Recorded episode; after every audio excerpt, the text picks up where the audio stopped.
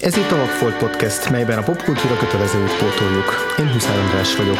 Én pedig Frivalszki Péter.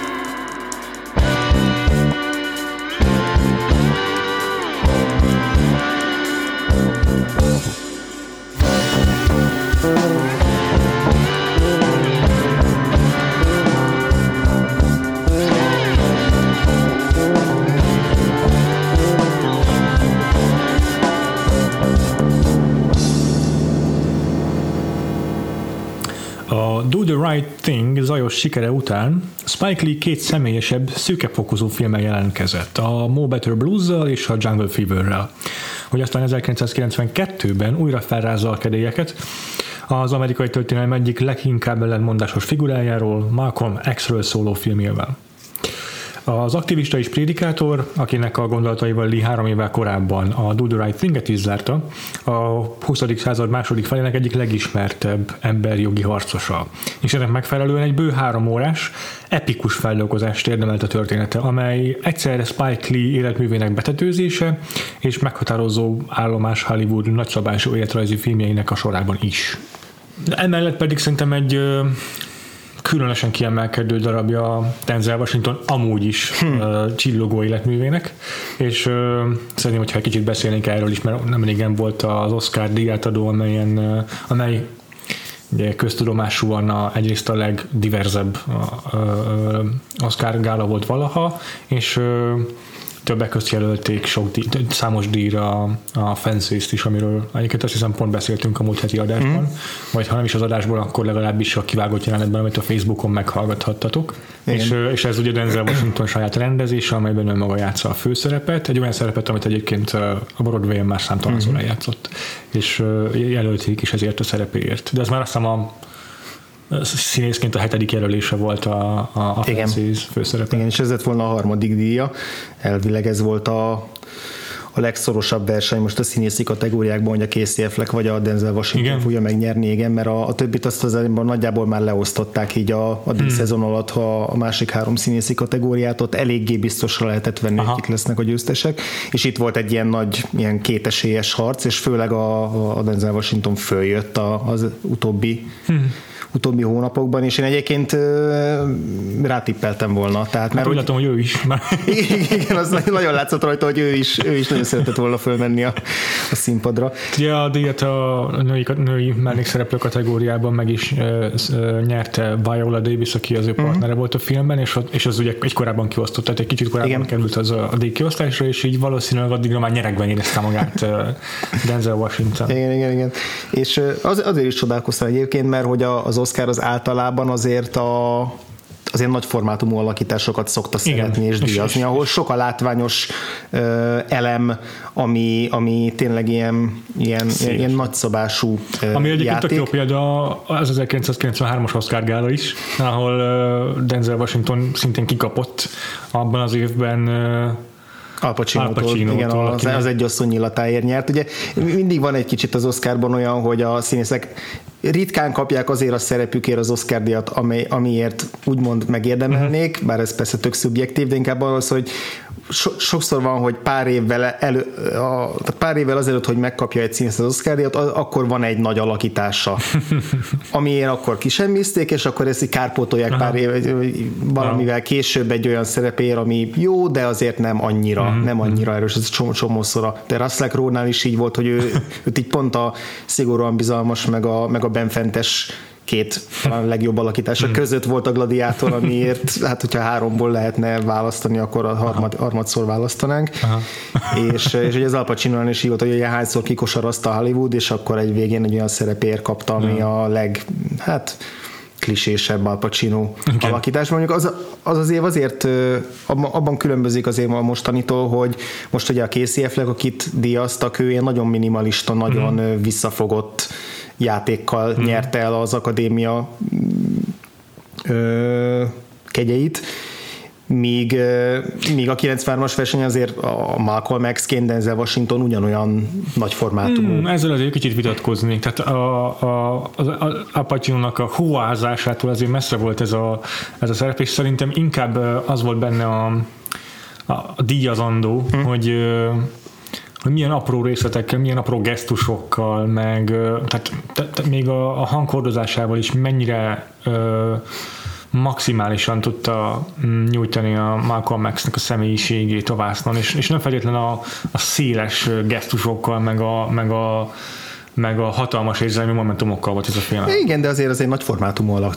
Malcolm X mm-hmm. is mhm. egy, egy, egy nagyon karizmatikus egyéniség, tehát uh, most itt különbséget érdemes uh-huh. tenni akkor a harsányság meg a, meg a nagy formátumosság között, mert Értelek. harsányság tekintetében teljesen egyértelmű, hogy Al Pacino vitte abban az évben a prímet, de, de, de hát ha más nem, Denzel Washingtonnak tényleg 3 óra 20 perce volt arra, hogy ja. egy hatalmas évet bejárjon egy figurával, aki, aki tényleg egy, egy idő után már larger than life karakterén nőtte ki magát, ugye, mint történelmi személyiség. Igen, igen, igen. És, és egyébként azért is jó, hogy ezt a filmet most megnéztük, egyrészt mert ugye Spike Lee pótlás, uh-huh. másrészt Denzel Washington egyik legnagyobb uh-huh. szerepének pótlás, a harmadrészt viszont nekem magam Malcolm X is viszonylag vakfoltnak uh-huh. számított olyan szempontból, hogy más polgárjogi harcosokról jóval többet tudtam uh-huh. korábban. Tehát uh-huh. Malcolm X-ről igazából a Martin Luther Kinghez viszonyítva igen, tudtam igen. dolgokat, hogy, hogy miben különbözik Martin Luther Kingtől, és kevésbé pedig az, hogy mi volt az, ami igen. miatt Malcolm X annyira igen. ellenmondásos, és ugyanakkor annyira fontos karaktere volt a történelmnek, és, mm. és egyébként Spike Lee is nagy részt ezért csinálta meg ezt a filmet, mert úgy érezte, hogy a, konkrétan az amerikai iskolákban se tanítják megfelelő hmm. súlyán, tehát súlyához mérten a Malcolm X-et, és nem akarta, hogy így elsikadjon, mert hogy ugye túl problémás figura sok mindenkinek, és ezért nem lehet olyan egyértelműen pozitív képet festeni róla, és Igen. ezért, ezért ezért is akart filmet csinálni, meg emléket állítani neki, hogy legyen egy ilyen nagy, tényleg nagy eposz, nagy életrajzi film, amire egyértelműen rá lehet mutatni, hogy akkor nem, nem, nem tűnt el ez a, ja, ez a figura, és hogy, hogy, hogy, hogy emlékezni kell rá. Nekem, nekem nagyjából annyi volt az információm, annyira voltam tájékozott Malcolm x kapcsolatban, hogy láttam a Michael Mannnek a biopikét Aliról, a Muhammad uh-huh. Aliról, amiben fontos szerepet játszik Malcolm X is, amiben azt hiszem szintén látjuk a merényletét is. Igen, és ott abban a Mario Van Peebles játszott, uh-huh. ha jól emlékszem. Szóval így képben voltam nagyjából a politikájával, meg meg a Muhammad Alihoz fűződő viszonyáról. Ami nagyon furcsa, mert ebben a filmben meg szóba se kerül Muhammad Ali, pedig tényleg nagyon fontos volt a kapcsolatuk, meg, meg szintén fontos személyisége volt ő a, a mozgalmuknak, amiről beszélni fogunk. Szóval egyébként nekem is mm, ugyanígy eh, hiánypótlás volt a Malcolm X, és én is örülök, hogy, hogy kicsit jobban képbe kerültem ezzel a személyiséggel. Már csak azért is, mert uh, itt a, ebben a filmben nem csak a politikai tevékenységét látjuk, meg, a, meg az amerikai közéletre nyomott uh, lábnyomát, hanem, a, hanem a, a, a, a fiatal éveit is, amiről aztán végképp semmit nem hm. lehetett tudni szerintem, és valószínűleg a többség számára is így van ez még a, az amerikaiak számára is. Igen, és Spike Lee nem csak egy politikai szimbólumról akart filmet csinálni, hanem egy karakterről, uh-huh. aminek egy, egyrészt maga a, a filmnek a forgatókönyve is ezt, ezt segíti elő, meg alátámasztja, meg a Denzel Washington is, aki nem egy, nem egy absztrakt figurát kelt életre, hanem egy, egy, egy rendes, valós figurát, aki, aki karakterként is, karakterként is izgalmas. Szerinted egyébként um, ez összejött nekik? Mármint mint uh, húsvérember, mint egy uh, sokdimenziós figura, mint egy mély uh, személyiség sikerült ábrázolniuk Malcolm X-et? Igen is, meg nem is. Ö, olyan szempontból igen, hogy a sok dimenz, az, hogy mennyi dimenziója van ennek a, uh-huh. a Malcolm X-nek, az szerintem maradéktalanul megvalósult, mert látjuk uh, gangsterként, uh-huh. látjuk uh, fekete nacionalistaként, uh-huh. látjuk megtért emberként, látjuk családos figuraként, uh-huh. uh, szónokként, a, tehát nagyon sokféle egymásnak ellenmondó aspektusa van a, az ő életének, meg az ő figurájának, és e- ezt mindegyiket nagyon jól megjelenítette a film, és nagyon koherensen, tehát ettől féltek is egyébként rengeteget, ezt, ezt, ezt a filmet szerintem olyan ösztűz, meg olyan, annyi, annyi támadás érte kb. mint most a tavaly a Ghostbusters remake csak, csak nyilván teljesen más irányból, de hogy, de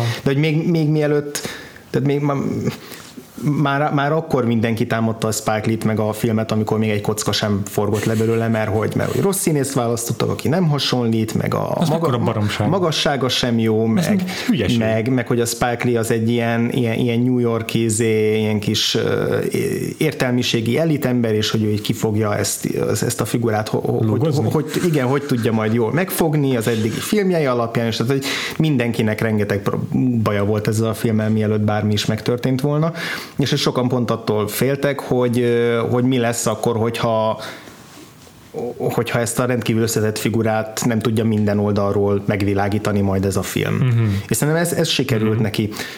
Az, hogy mennyire mennyire tud Mennyire emberközeli, nekem pontosan, ez a kérdés. Igen, hogy mennyire emberközeli, szerintem nem annyira sikerült ezt megoldani, főleg a film második felében. Onnantól kezdve, hogy, a, hogy Malcolm x mint politikai figurának a, a történetét láthatjuk, ez nagyjából mondom a filmnek ugye a második felét teszi igen, ki. Igen ott én úgy éreztem, hogy a Spike Lee-nek a rendezése, megközelítése és az, hogy ezt a figurát meg, ezt a figurát megfogja, ez egyre személytelenebbé válik, és egyre Igen. inkább az válik fontossá, hogy a beszédek elhangozzanak, hogy a, a, a hogy a, az életútjának a fő állomásait az, az, azt végigkövessük, bár ott, ott, ahogy mondtad, a Muhammad Ali féle való kapcsolata, meg nagyon sok mindenki maradt már az utolsó, élete utolsó időszakából, mm. de hogy ott, ott az, ahogy a, a, a történetét látjuk, meg azt, hogy a, az iszlám nemzettel szakít, ahogy a saját útját kezdi el járni. Sok érdekes dolog van ebben is, de, de ott egyre inkább egy ilyen történelmi személyiség lett, aki, akinek végigkövetjük a, az útját. És, és itt, itt, itt ütközik ki nagyon az, ami az életrajzi filmeknek általában a probléma, és ami miatt nagyon-nagyon, tehát egy kezemben meg tudom számolni, hogy hány életrajzi filmet tartok igazán jónak. Ez úgy éppen be, belecsúszik, de, de pont nem emiatt a, a, az időszak, hanem a film első fele miatt, ami sokkal egyedibb és, és váratlanabb és izgalmasabb. De az életrajzi filmeknek megvan az a sajátossága, hogyha, hogyha tényleg egy ekkora ív, ívben az egész életét fel akarják külelni ennek a nagy embernek, akkor az, az nagyon könnyen felszínes tud maradni. És egy Igen. picit azt éreztem, hogy ha nem is felszínes, mert azért mert azért sok minden kiderül vele kapcsolatban, meg azért ott is vannak, vannak nagyon érdekes egyedi dolgok, de hogy ott egy kicsit, mint hogyha egy hátrahúzódna a Spike Lee, és nem akarná a Malcolm X-nek a fejébe beköltözni és, és beinvitálni minket, hanem mint hogyha onnantól kezdve kívülről mutatná Igen. ezt a figurát, és ezt szerintem megszenvedte a film. Én is ugyanezt éreztem, hogy a már film második felében egy átvették a szerepet a beszédek, és, és kitöltötte a játékügyönek a nagyon nagy részét onnantól kezdve a politikai tevékenysége Malcolm X-nek. És Míg a film elején hemzsegtek az olyan momentumok, amikor mm, valamilyen, valahogyan szembe kellett nézni a saját magával Malcolm X-nek. Például volt egy ilyen az elején, amikor börtönbe került, és ö, nagyjából egy ilyen 1984-hez hasonló szituációba került, ahol elvárták tőle, hogy mondja ki a rabszámát is, hm. mint, a, mint a 84-ben, mikor a kettő meg kettőre kellett volna azt válaszolni a, a John Hurtnek, hogy öt. Uh-huh. És, és itt végül megtört ugye a, a az 1984 főszereplője Winston is, meg, meg itt Malcolm X is. És, és vannak ilyen momentumok a film legelején, ahol így közelengedi a, a, a szereplőihez a, Emberileg a, is, a, igen. a film, igen. A, és a film második felében tehát egy ilyen momentum van, amikor az iszlám nemzetnek a hívei vagy tagjai elkezdik fenyegetni Malcolm X-et, mert ott hagyja a közösséget, uh-huh. és, és akkor egy pillanatra így megtörik. Először, először ugye felvállalja ezt a küzdelmet az iszlám nemzettel, meg az iszlám nemzet vezetőjével, az Elijah Muhammaddal, de aztán végül visszakozni kényszerül, mert félti a családját. És akkor van egy ilyen momentum, ahol felhívja a feleségét, és ezt közli vele, hogy itt most jobb lesz, hogyha többet nem vádaskodok, és akkor egy uh-huh. pillanatra közel éreztem magamhoz megint Malcolm Igaz, hogy ez igen. most megint egy személyes pillanat, ahol megnyilvánul a, a a, a valódi lelki világa ennek a, ennek a karakternek, és a valódi motivációit látjuk, egy közeli pillanatot, nem csak ezeket az externáliákat, amikor a beszédeit halljuk, amik nyilván meg vannak írva, meg, meg azok, egy, azok külsőségek. És, és akkor annyira, annyira megörültem annak a momentumnak, hogy így, hmm. hogy így belekapaszkodtam, de aztán így film így nem, nem tartotta hmm. ezt meg, nem őrizte ezt meg. És egyébként meg a beszédek is fontosak, tehát az, a Spike megint csak egy nagyon, nagyon nagy célkitűzése volt, hogy ezek a beszédek mindenképp elhangozzanak a filmben, és, és hogy ez volt az egy nagy félelem, hogy esetleg az, azokhoz nem kapja majd meg a jogokat, Aha. és akkor azt hiszem azt mondta, hogy a beszédek nélkül leforgatni a filmet az olyan lenne, mint hogyha Elvis Presleyről csinálna egy, egy életrajzi filmet, ahol egyetlen dal se hangozna el tőle, tehát hogy a... Pedig el tudok képzelni, sőt láttam is olyan. De hogy a Malcolm X-nek a, a, a karakteréhez, a valójához hozzátartoznak ezek a beszédek. És mondjuk azok a beszédek, tehát kifejezetten okosan vannak megcsinálva, mert a beszédnek a nagy része az egy ilyen nagy montásra van összefűzve, ahol így egyik beszédből folyunk át a másikból, mm-hmm. nem tudom, arra emlékszel hogy, hogy nagyon-nagyon, nekem ez kifejezetten tetszett, hogy nem elszórva vannak ja. és közbeékel a más jelenetekben, hanem, hanem, hanem egy, ilyen, egy nagy ívben látni, ahogy az iszlám nemzetnek az egyéb vezetői hogyan kezdik el irigyelni, és hogyan uh-huh. kezdenek el féltékenykedni rá, vagy féltékeny lenni rá, hogy egyre nagyobb népszerűséget szerez. És ha beszélhetni, ugye akkor Denzel Washingtonnak is az, ahogy azt már elmondtad, hogy a, a Malcolm a kadenciáját, a hanglejtését mennyire jól uh, át tudta venni, ez, ez még akkor is, hogyha nem ismeri az ember, mondjuk én se ismerem, annyira nem láttam, nem néztem mm-hmm. ilyen YouTube felvételeket, mm-hmm. vagy archív felvételeket a Malcolm X-ről, de hogy annyira jó zeneisége van, annyira izgalmasan beszél, ez még rádiójátékként is jó hallgatni. Tehát ezzel önmagában nincs gond, csak valóban az, hogy a, az egyéb pillanatok, amik ezeket, ezeket ö, körbevennék olyan mozzanatokkal, amikkel a, a Malcolm X ugyanolyan élő tud maradni, mint a film első felébe, ez valóban elmaradtak, és cserébe meg szóval az se véletlen, hogy a film második felében egyre több a, az ilyen archív nak látszó felvétel. Tehát amikor olyan ugye új, újra forgatnak ilyen meg valós archív felvételeket, csak már a igen, film igen. színészei szerepelnek benne. És akkor mint volt a Life magazinnak egy híres fotója, ahol gépfegyverrel áll az ablaknál Malcolm X, és... Ez nem Life volt, hanem az Ebony nem a magazin. Volt. Melyik? Mm, Ebony. Igen? Valami, de igen, van egy ilyen de, de volt, volt egy ilyen híres fotó, hogy, hogy áll, a, áll a, az ablaknál egy gépfegyverrel, és akkor egy idő után azt éreztem, hogy ezeket akarja megörökíteni filmen a Spike Lee, mhm. ahelyett, hogy igazán foglalkozzon azzal a figurával, akit egészen addig felépített. Igen. Pedig ha már így többet említettük, akkor szerintem kicsit fókuszáljunk Denzel Washington alakítására, mert ahogy te is szóba hoztad, nagyon alaposan, nagyon aprólékosan minden egyes, minden egyes részletét magáévá teszi Malcolm X-nek a, a viselkedésének. És én utána a film után direkt megnéztem néhány olyan uh-huh. felvételt, amelyekben ő beszél, meg konkrétan ugyanazokat az interjúkat megpróbáltam megkeresni, amikor a filmben elhangzanak. És mikor így közben más csináltam és böngésztem, így elfelejtettem, hogy most nem a Denzel washington hallgatom, hanem ez egy valódi felvétel Malcolm X-ről teljesen ugyanolyan, a, a, ahogy beszél, és, a, és egyébként a csomó kép van a, a Malcolm X-ről, ahol így támaszkodik az ujjaival a, halánték, a halántékára, és pont ugyanúgy tartja is az ujjait, ahogy a Denzel Washington, meg beszéd közben így a mutatójával szokott hadonászni, és az is ugyanúgy, azt is ugyanúgy átvette. Nagyon sok apróságra figyelt, és ez marha jó, mert mert ez nem csak a beszédekben nyilvánul meg természetesen, hanem a, hanem a hétköznapi viselkedésében is a figurának. Tehát tehát nagyon, nagyon kerek karaktert alkotott Denzel Washington. Pedig tényleg nagyon, persze nagyon sok felvételünk van Malcolm X-ről, és van, van miből tanulmányozni, de azok mind egy publikus szereplősnek uh-huh. a felvételé, azért az nem ugyanaz.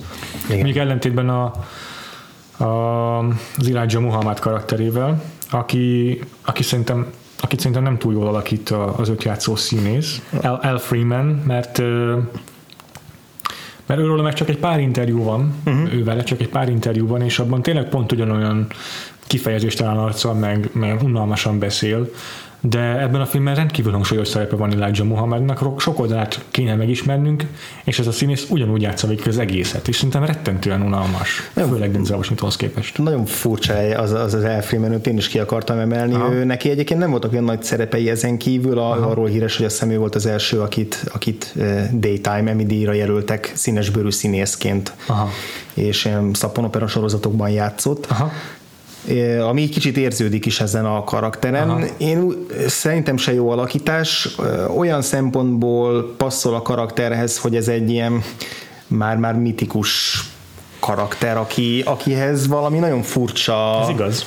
természetellenes nem azt mondom, hogy az kell hozzá, de számomra passzolt ez a figurához, ez a nagyon természetellenes, nagyon mesterkélt és kimódolt tényleg nagyon, nagyon furcsa. Tehát, tehát olyan, mintha egy, egy, egy nagyon-nagyon amatőr színész játszaná el azt a szerepet, akinek nem igazán, nem igazán tud a, a mimikájával játszani. Ami azt eredményezi, hogy ő például nem válik úgymond húsvér karakterré, de mondom, nála ezt annyira nem is bánom, mert hogy ő egy ilyen Malcolm X által, mitizált szellemi vezető, igen, aki, igen. akiről aztán persze kiderül, hogy ő is ugyanolyan gyarló és ugyanolyan... Meg beszél is magáról egyébként úgy, mintha ő lenne uh, uh, Muhammednak az újjájövetele, tehát hogy itt tényleg magát is így mitizálja. Igen, igen. De hát nehéz dolga van ebben a filmben szinte mindenkinek az, hogy a Denzel Washington mellett így tartani a, tartani a, a lépést. Tehát, hogy az a Fences-ben is csodálatos dolog, hogy nem csak ott nem csak a Viola Davis, hanem majdnem Igen. mindenki, aki feltűnik a kevésbé ismert uh, epizód színészek, és akik feltűnnek a Denzel Washington mellett, mindenki tudja vele tartani a, a, a lépést, ami valószínűleg a Denzel Washington rendezői rendezésének is köszönhető, hogy teret nyújt nekik. Igen, igen. De ebben a filmben is, tehát például a Spike Lee, akit az előző filmekben mindig védtem, hogy igazából a maga kis szűkös eszköztárával jól, jól szuperál, itt, itt, itt, itt rossz volt. Szerintem. Itt rossz volt, főleg, mert majdnem minden jelenet a Denzel Washingtonnal közös, és hozzámértem meg teljesen modorosak a, a megoldásai. Tehát tényleg több olyan színész van ebben a filmben, aki a Denzel Washingtonnal, hogyha egy kép kockába kerül, akkor, akkor hát negatívan jön ki a, a játszmából, nem mindenki, tehát azért ott van például Delroy, Delroy Lindo, aki nagyon-nagyon jó ebben a filmben, mint az a gangster főnök, aki így a szárnyai alá veszi a, a Denzel Washington-t, ő így az intenzitásával. Ő, Daryl Orlando mindig ez a megbízható hmm. figura. Ha nagyon gonosz akarnék lenni, amikor Morgan Freeman nem ér rá, akkor őt kérik föl, de ez nem teljesen igaz, nem, mert nem, nem, pont ugyanaz a... Ő, ő egy sokkal autoritatív figura, míg, a, míg, míg Morgan Freeman inkább a, a bölcs, kedves Igen. öreg ember. Abban van hasonlóság kettő között, de Daryl Orlando ilyen nagyon megbízhatóan szállítja hmm. mindig a, nem tudom, rendőrfőnök, Igen. meg, meg hát főnyomozó, meg Igen. azt a típusú figurát, és és, és itt is, itt is szerintem uh-huh. kifejezetten, kifejezetten örülős. Tehát azért mondom, hogy nem, nem mindenki szerepel Persze. le a Denzel Washington mellett, de... Nekem a film másik fénypontja Angela Bassett. Uh-huh. Nem tudom, te mit szóltál az ő alakításához. Ő játsza Malcolm X feleségét. Betty Shabast. Szerintem ő csodálatos volt, uh-huh. és megérdemelt volna egy mellékszereplőnek járó uh-huh. Oscar jelölést. Volt egy kedvenc momentumom a filmben, ami egyértelműen az ő nagy jelenete, amikor az a, konfrontálod, az a konfrontálja a felesége, hogy miért mm, hallgatja el, vagy miért nem vesz tudomást az uh-huh. Elijah Mohamed a körüli botrányokról. És, és az a jelent úgy kezdődik, hogy, hogy leül bele szemben a Michael Max, és, és egy pillanatra ráközelítünk Angela Bassett arcára is, egy szó nem hangzik el, de egy azonnal látod rajta azt a vádló tekintetet. Uh-huh. És nagyon-nagyon kevés kevés mimikával adja uh-huh. ezt elő. Meg abban a jelenetben aztán végül összevesznek, és egy hatalmas drámai momentum kerekedik ki ebből, amiben végig baromi jók mind a ketten. De nagyon tetszett ez, a, ez az egy ilyen kis arckifejezés, ami tényleg alig-alig tér, tér el a, a kifejezést uh-huh. el arctól, csak egy nagyon pici uh, mimika van benne, és olyan sokat elárul mégis. Igen nem mondanám azt, hogy hálátlan a szerep, de azért egy picit talán hálátlan. Mm-hmm. Kb. hasonlót éreztem, mint a pont az Alinál is, ahol szintén több, a, ugye az Alinak több feleségét, mm-hmm. felesége feltűnik a filmben, és, és ott is mindig jók, a, ott is jók voltak a színésznők, akik, akik asszisztáltak hozzá, de hogy neked Ali, illetve Malcolm Mix a, a központi figura, és és viszonylag tradicionális emellett a, a, úgymond az oldalbordának a szerepe, így egy mellékszereplőként valóban, valóban jó volt, és, és csak tehát azért 3 óra 20 perc az elég nagy terjedelem ahhoz, hogy ott ne lehessen az a kifogás, hogy hát ebbe az életrajzi filmbe ennyi fél bele ja. vele kapcsolatban. Mondom, igaz. Nem, nem igazán tudnám megmondani, hogy mi, mi hiányzott a Bettivel kapcsolatban, de nekem nem volt ennyire emlékezetes, de, de Angela Bassett mindenképpen jó volt ebben a, ebben a szerepben. Mondjuk amúgy is érdekes volt a filmmel kapcsolatban, hogy, hogy azért megjelent az, hogy a, Malcolm X is, meg a, azok a tanítások, amiket elsajátított, azok azért egy nagyon tradicionális ilyen paternalista világképet közvetítettek a filmben. Igen. Tehát van egy, van egy ilyen párhuzamos montázs, ahol a, a, az egyik jelenet sorban a, az Elijah Muhammad így oktatja a, izé, a Malcolm x a tanítványát, és ebbe párhuzamosan bevágnak egy később jelenetet, ahol Malcolm megszajkozza vissza azt, amit hallott az Elijah Muhammadtól a Bettinek, és őt így hmm. oktatja ki arról, hogy mi a nő dolga a világban, és akkor ott így elég, elég, elég viccesen és szépen le van vezetve az, hogy szóval ezek a kettőségek, hogy egyrészt a nőnek a legfontosabb a szerepe, mert hogy ő, mert hogy ő az anya, és hogy az anyától tanul először a gyerek, és akkor veszélyes, hogyha ugye felügyelni kell, hogy mit tanít ez az anya, és hogy tényleg mik azok a feltételek, hogy akkor azért tudjon varni, tudjon főzni, legyen, legyen kedves, tudja, Igen. hogy hol a helye, tehát hogy vannak ezek a nagyon jó jól belőhető ilyen kritériumai a, ennek az iszlám nemzetnek, a, hogy a nő, női tagoknak Igen. Hol, hol van a helye ebben a, ebben a kis univerzumban, és ott például nagyon szép, ahogy, a, ahogy az Angela Bassett egy ilyen félmondattal ezt letudja, hogy nem lesz ebből egy ilyen nagy, izé, mit tudom én, gender vita ott a film közepén, ami úgy hülyén is jön neki, meg hogy igazából a, a Betty is feleség szerepre vágyik, mint így később kiderül, de azért ott van egy ilyen jó, jó, jó pofa kis viszont válasz, amiről érzékelteti, hogy igen, itt a, a, itt most a férfiak megmondták neki, hogy mi a dolga, de ő még így kb. legyint, legyint mm, rájuk. Mm.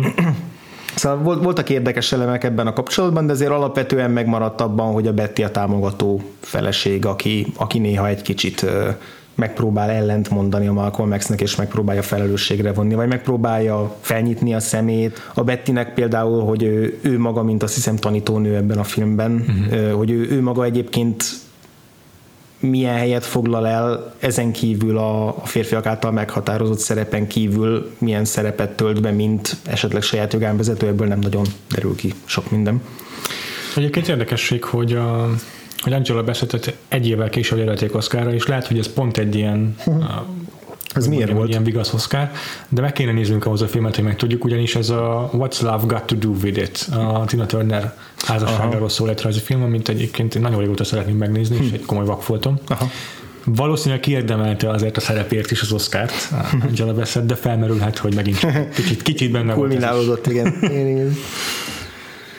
Ja, amúgy e, ebben a tekintetben is elég sok hasonlóság van a, szerintem a Malcolm X meg az egy évvel korábbi JFK között, az Oliver mm-hmm. Stone-nak a JFK-je, mert ott is megvan a, a Kevin Costnernek a, a, az ügyész karaktere, akinek a családi élete szintén ilyen hasonlóan megszokott keretek között, hollywoodi e, szerepleosztások Aha. között zajlik e, és ott is ez egy hátránya a filmnek, de azért is kötöttem át most ezzel, mert hogy nekem volt egy ilyen érzésem a Malcolm x kapcsolatban, hogy a Spike Lee beült a moziba 91-ben, megnézte a JFK-t, és azt mondta, hogy én akarom, én ezt meg akarom csinálni a Malcolm x Mert hogy az Oliver Stone-nak a film is itt több mint három óra, ilyen iszonyatosan ö, széles körű és minden irányba ö, kiterjedő módon dolgozza fel a JFK merényletet. Van különbség azért, mert a Malcolm X az egy egyenesebb vonalú, ilyen hm. kvázi hát nem is születéstől, de fiatalkortól halálig szóló életrajzi film, a JFK meg inkább egy ilyen egy, egy történelmi pillanatnak a körüljárása ezerféle Aha. különböző helyről, de, de hogy ez a dokudráma megközelítés, a, az ilyen eszelős ambíció, tehát hogy, hogy, hogy tényleg minden normális stúdiófilmes kereteket túlnőve csináljon meg valamit. Tehát ne, nekem tökre az volt az érzésem, hogy Spike Lee az így vérszemet kapott, hogy ha, hát ha Oliver Stone csinálhat egy ilyen filmet a JFK-ről, akkor én miért nem csináltok a Malcolm X-ről? Simán el tudom képzelni. Kicsit mielőtt belemegyünk jobban a történetbe, egy villámgyors összefoglalót szeretnék a történetről, hogy azok a nézők is jobban képben legyenek az elhangzó nevekkel, meg eseményekkel, akik nem nézték meg ezt a három órás eposzt. Bár nem tudom, hogy miért, miért ne tenné meg ez bárki. Egyébként nagyon egyszerű, mert a Wikipedia oldalt végig lehet olvasni Malcolm X személyiségének, vagy a Malcolm X-nek, és és pontosan leírja a film cselekményét. Tehát egy egyben ugyanaz van benne leírva, ugyanazok az elemek vannak kiemelve, és semmi nem fog hiányozni. Nyilván a film egy teljesen más élmény, nem azt mondom, hogy hát megnézzétek meg, mert portolja a Wikipédia. Igen, tehát azért, tehát azért a, ez a film nem egy Wikipédia uh-huh. megfilmesítés, tehát annál azért jóval Igen, ezt csak azért emeltem ki a Wikipédiát, mert, mert történelmileg elég akkurátus a film. Nagyon kevés ilyen egylenmondásos részben tér el, meg ahogy mondtunk, hogy időnként így valószínűleg az időhiánya miatt nem emel ki olyan részleteket, uh-huh. amiket mi talán fontosnak tartottunk volna. Mindenesetre azzal kezdődik a film, hogy Malcolm X-et, akkor még Malcolm Little-ként látjuk Boston utcáin gangsterkedni, hogy bekerül egy a Delroy Lindo, karakter, Delroy Lindo által játszott karakternek a szerb bűnbandájába. Aztán itt flashbackekben megismerjük a, a fiatal korát, amikor mm, az apja úgy nem emlékszem pontosan milyen tisztséget töltött be, talán, talán prédikátor, prédikátor volt. volt, igen. És és ebben a, ebben a tisztségében őt vegzálták a Ku Klux Klan, pontosabban egy ilyen Ku Klux Klanból kiváló mm. szeparatista szervezetnek a tagjai, a, a Fekete Légió, azt hiszem, és, és akkor felgyújtották a házukat, aztán meg kivégezték az apját, ami megint csak egy újabb ellenmondásos momentum az életében, mert a hatóságok nem ismerték el a mhm. gyilkosságot, hanem, hanem öngyilkosan állították be. Aztán aztán látjuk, ahogy Malcolm X és a barátja Shorty börtönbe kerülnek egy betörés után, itt megismerkedik Malcolm X a, az iszlám vallással, annak is az amerikai irányzatával, az iszlám nemzettel, uh-huh. és ö, tagja lesz a szervezetnek, majd aztán itt ö, hamar a, a szervezet élet, életet tör, mert a börtönben szerzett ö, tanulmányainak köszönhetően olyan választékosan, meg olyan gazdagon tudja magát kifejezni, hogy egy erőteljes orátora lesz a szervezetnek, és az Elijah Mohamed mm, mm, Elijah Mohamed vezetőjének egy ilyen jobb keze lesz, uh-huh. Aztán miután az Elijah Mohamedot különféle botrányok kezdik el övezni, ő kiábrándul belőle, elvándorol Afrikába és a közel-keletre, ahol megismerkedik a, a vallásának a szunita irányzatával, és visszatér Amerikába, hogy egy új, fajta, egy, új, egy általa alapított szervezeten keresztül folytassa a, a politikai aktivista tevékenységét. És ennek a végeredményeképpen, ennek a végén a, a, az iszlám nemzetnek a, azok a tagjai, akik, akik ellenségüknek, ilyen közellenségnek nevezték hmm. ki Malcolm x ők végeznek vele. Malcolm x az a politikai jelentősége, hogy mm, az iszlám nemzet vallási hátterét felhasználva átpolitizálta az iszlám nemzetnek a, a, az üzenetét, illetve hát a, a szerepét az amerikai kultúrában, és a, magát a szervezetet is az ő tevékenysége duzzasztotta fel egy mm. több százszorosára tagjait tekintve.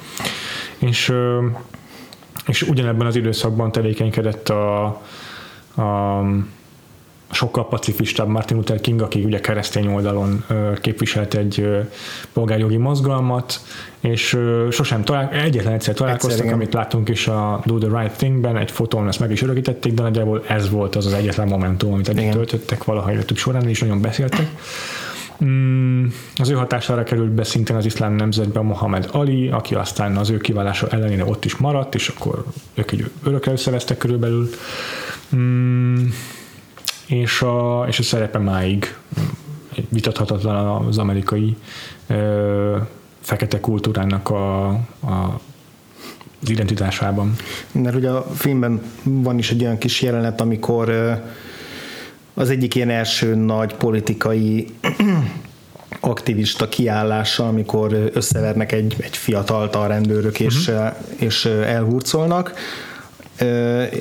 és akkor ő az iszlám nemzet tagjaival elmegy kiváltani, majd utána kvázi tüntetni a, a az ő térbánásmód miatt. Uh-huh. És akkor ez az egész jelenet úgy kezdődik, hogy van egy ilyen kis utcai vita, ahol a személyre veti Malcolm X-nek egy nő, hogy hogy gyakorlatilag azt mondja, hogy a, a, a muszlimok azok csak így a saját dolgaikkal vannak elfoglalva, és nem törődnek azzal, hogy a, a szélesebb uh-huh. afroamerikai uh-huh. közösségnek egyébként milyen problémája vannak. És mint hogyha ez indítaná el azon az úton, hogy valóban kiterjessze az iszlám nemzetnek az üzenetét, vagy a politikai nézeteit arra, hogy, hogy az amerikai fekete közösségnek az életeibe ö, hogyan kéne változásokat hozni. És rengeteg vitatott pont van a, az ő ö, retorikájában, meg, meg beszédeiben. Egyrészt az, hogy akkor most antiszemita volt-e, uh-huh. aztán az, hogy, hogy fehér ellenes volt-e. Uh-huh. Az ő nézeteinek a ilyen sarokpontjai azok voltak, hogy a, a fehér ember az, az ördög, ami, igen, igen. ami csak azt jelenti, hogy, hogy, a, hogy a fehér embernek volt mindig is a hatalom a kezében, és hogy gyakorlatilag nem lehet rájuk hagyatkozni, meg megbízni bennük. Ennek ellenére, hogy a fekete ember volt gyakorlatilag az első a Földön, úgymond, és emiatt, emiatt sokkal több jog illeti meg őket, és hogy ők akkor is itt voltak még, amikor a fehérek még... még... Barlangban, tehát ők már akkor uralkodtak Afrikában, Igen. amikor a fehérek még barlangban kapatták a falat.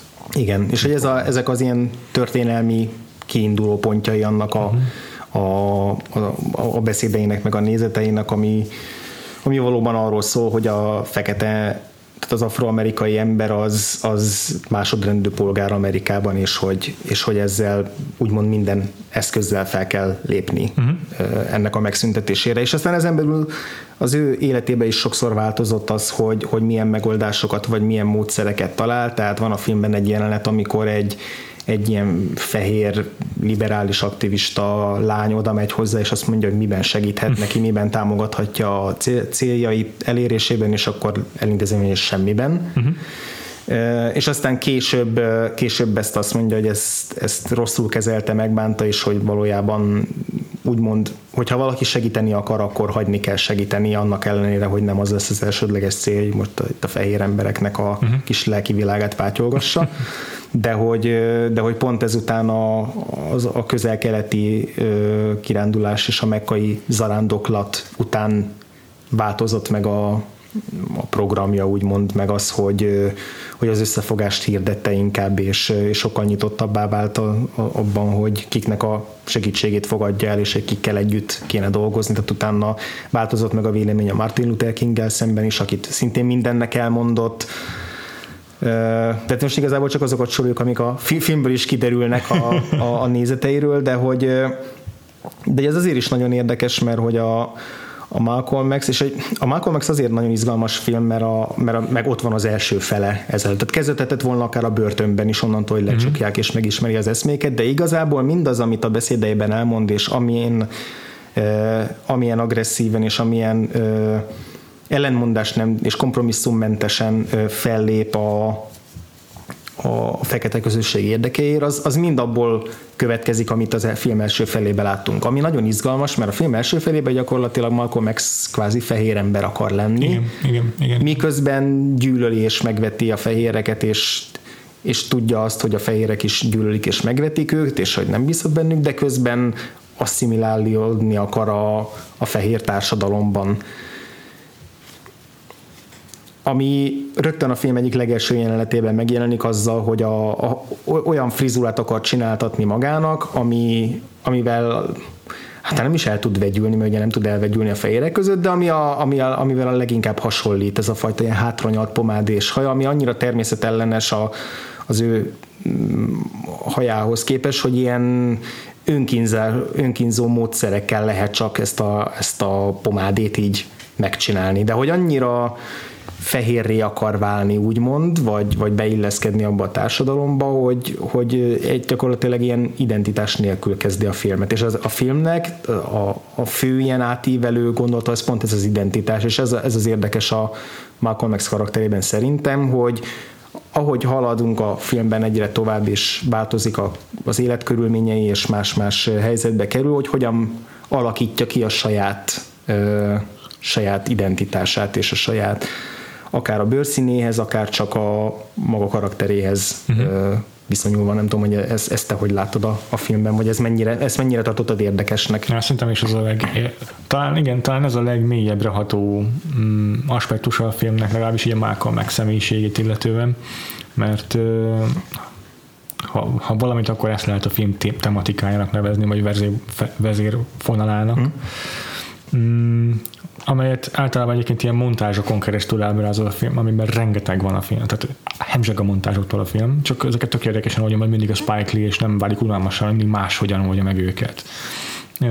De, még, de az egyik ilyen első ilyen montásszerűség, amikor a börtönben például megismerkedik a, az hm. iszlám vallással.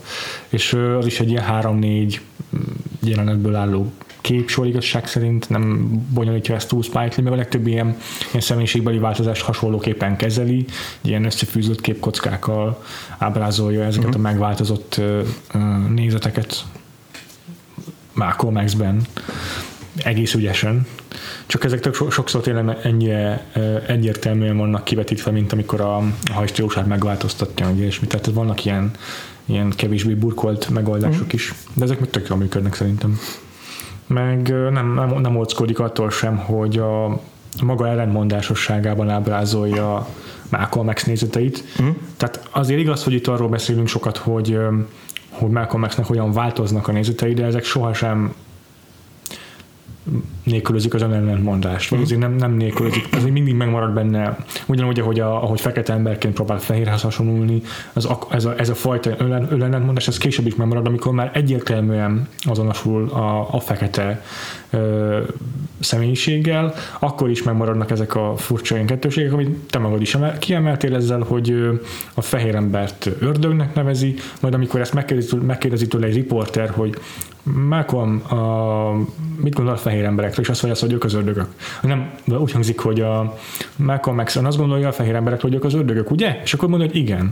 És akkor egy két kérdéssel később meg felteszi neki ezt a kérdést, hogy és, és minden fehér ember gonosz Malcolm, és így azt mondja, hogy nem.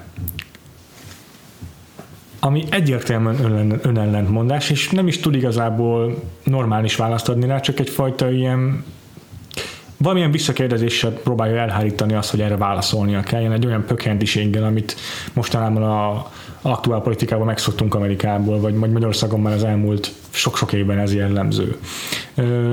Tehát mind, mindig van benne egy ilyen kettősség, és, és ettől nem óckodik Spike Lee, annak ellenére, hogy sejthető, hogy, hogy van egy konkrét véleménye Spike uh-huh. Lee-nek Malcolm X-ről. Nem tudom, te mit gondoltál arról, hogy mennyire tekinthető talán ez nem is megfelelő szó, de objektívnak ez a film, vagy mennyi, annak ellenére, hogy amellett, hogy hogy történelmileg viszonylag hű, vagy akkurátus, azért Malcolm X-et szerinted mennyire ábrázolja nem is tudom, távolságtartóm, vagy autentikusan a film? Hmm, ezek, szerintem ez tök különböző kérdés. Uh-huh. Uh, autentikusnak mindenképpen, uh-huh. hát már amennyire ugye meg lehet ítélni, meg, meg tudom én ítélni, uh-huh. uh, annak tartom. Nem hiszem, hogy objektív lenne az ábrázolása, ugyanakkor nem is gondolom, hogy annak kell lennie. Tehát uh-huh. uh, szerintem pont attól, attól válik izgalmas egy ilyen életrajzi film, hogyha, hogyha a rendezőnek van egy személyes véleménye az adott figuráról, és uh, és nem, akar, nem akarja a tárgyalagosság izé, címszava alatti minden oldalról körüljárni, meg minden, minden ellenpontozni mindennel, hanem hanem, hanem van egy határozott véleménye arról, hogy, hogy a, az alanya az, az miért fontos, mi a jelentősége, és miért érzi magához közel állónak. És szerintem egy az életrajzi film soha nem sem lesz teljesen ö, tárgyilagos, meg, meg tényszerű, és nem is szabad annak lennie, mm. mert abból egy jó esetben egy jó dokumentumfilm, rossz esetben egy ilyen szar hibrid mm-hmm. születik. Um, akkor lesz valóban érdekes, hogyha a rendezőnek tényleg személyes viszonyulása van, ami, ahogy szerintem itt van is, tehát Spike Lee egyértelműen szívügyének érzi azt, hogy Malcolm x a tanításai azok megmaradjanak játékfilmes verzióban, és egy erős alakítással közelebb tudja hozni azokhoz, akik esetleg mondjuk történelemkönyvekben uh-huh. nem ismerkednek meg vele. De ugyanakkor meg azért mindenketten elmondtuk a filmről, hogy nem engedik igazán közel a nézőhöz nem, nem, nem, főleg igen a tehát nem az a fajta ez biopik, ami ilyen nagyon melodramatikusan ábrázolja a szereplőnek a, a nem tudom, a hatalmas momentumait, amikor, amikor eléri a, a azokat a magasságokat, ami miatt bevonul a szállt történelmkönyvekbe később, vagy a, vagy a halálát se úgy ábrázolja, hogy ez egy ilyen az egész fekete közösséget uh-huh. érintő tragédia, hanem az egy személyes és hát úgy nézem inkább egy ilyen jóval szűkebb fókuszú esemény. Mm, szóval kicsit ebben konfliktusos vagyok, hogy, mm. hogy van egy ilyen belső ellentmondásom, hogy akkor most Spike Lee-nek egész pontosan mm, egyrészt milyen, fű, milyen viszonya fűződik Malcolm X-hez, másrészt ezt mennyire sikerült a moziban implementálnia. Azt gyanítom, hogy egyébként hogy egyébként nem akart objektív filmet alkotni természetesen, mm. ahogy, ahogy te is mondod, nem is lett volna értelme. Viszont mm, túlságosan a, a történelmi hitelesség volt a, a vezérelve, amelyben elveszett a karakter egy kicsit uh-huh, uh-huh. számomra. Uh, már csak egyébként azért sem, ez csak egy zárójel, már csak azért sem lehetett volna úgymond külső nézőpontból tárgyilagosan uh, megfogni a Malcolm X-et, mert hogy ez kvázi Malcolm x az önéletrajzából készült. Félig, a félig önéletrajz, mert ugye Alex Haley nevű újságíró, akihez a Roots című uh-huh. nagyon híres sorozatnak a, az alapanyaga kötődik. ő interjúzott éveken keresztül a Malcolm x és ezekből a párbeszédekből, meg ezekből a, a ebből a kapcsolatból a, a, a merénylet után született meg ez a, de abban az évben, azt 65-ben uh-huh. lőtték le Malcolm x és akkor meg is jelent ez a könyv, aminek az a cím, The Autobiography of Malcolm X, de, de valóban benne van a keze egy másik szerzőnek is. De, de ennek ellenére, tehát azért ez mégis csak a, egy, egy az alanyával ért, értelemszerűen rokon szembező mm-hmm. szerző művéből készült igen, csak az, az, az volt furcsa nekem végig, hogy ugye használja eszközként azt is a film a montázsok alatt vagy mellett, hogy maga Malcolm X narrálja azokat Igen. az életszakaszokat, amiket így gyorsabban kell átugrani, mert át kell lendülnünk ja. egy hosszabb szakaszon, amit nem tudunk ábrázolni filmben. De ezek tényleg szinte kizárólag expozíciós szerepet szolgálnak, és nem arról van szó, hogy most a belső monológiát hagyjuk a szereplőnek, vagy a vil- lelki világát ismerjük mm. meg ezáltal, hanem tényleg csak a, a, a cselekményt vezeti fel vele. Szerintem azért, igen, mondj csak.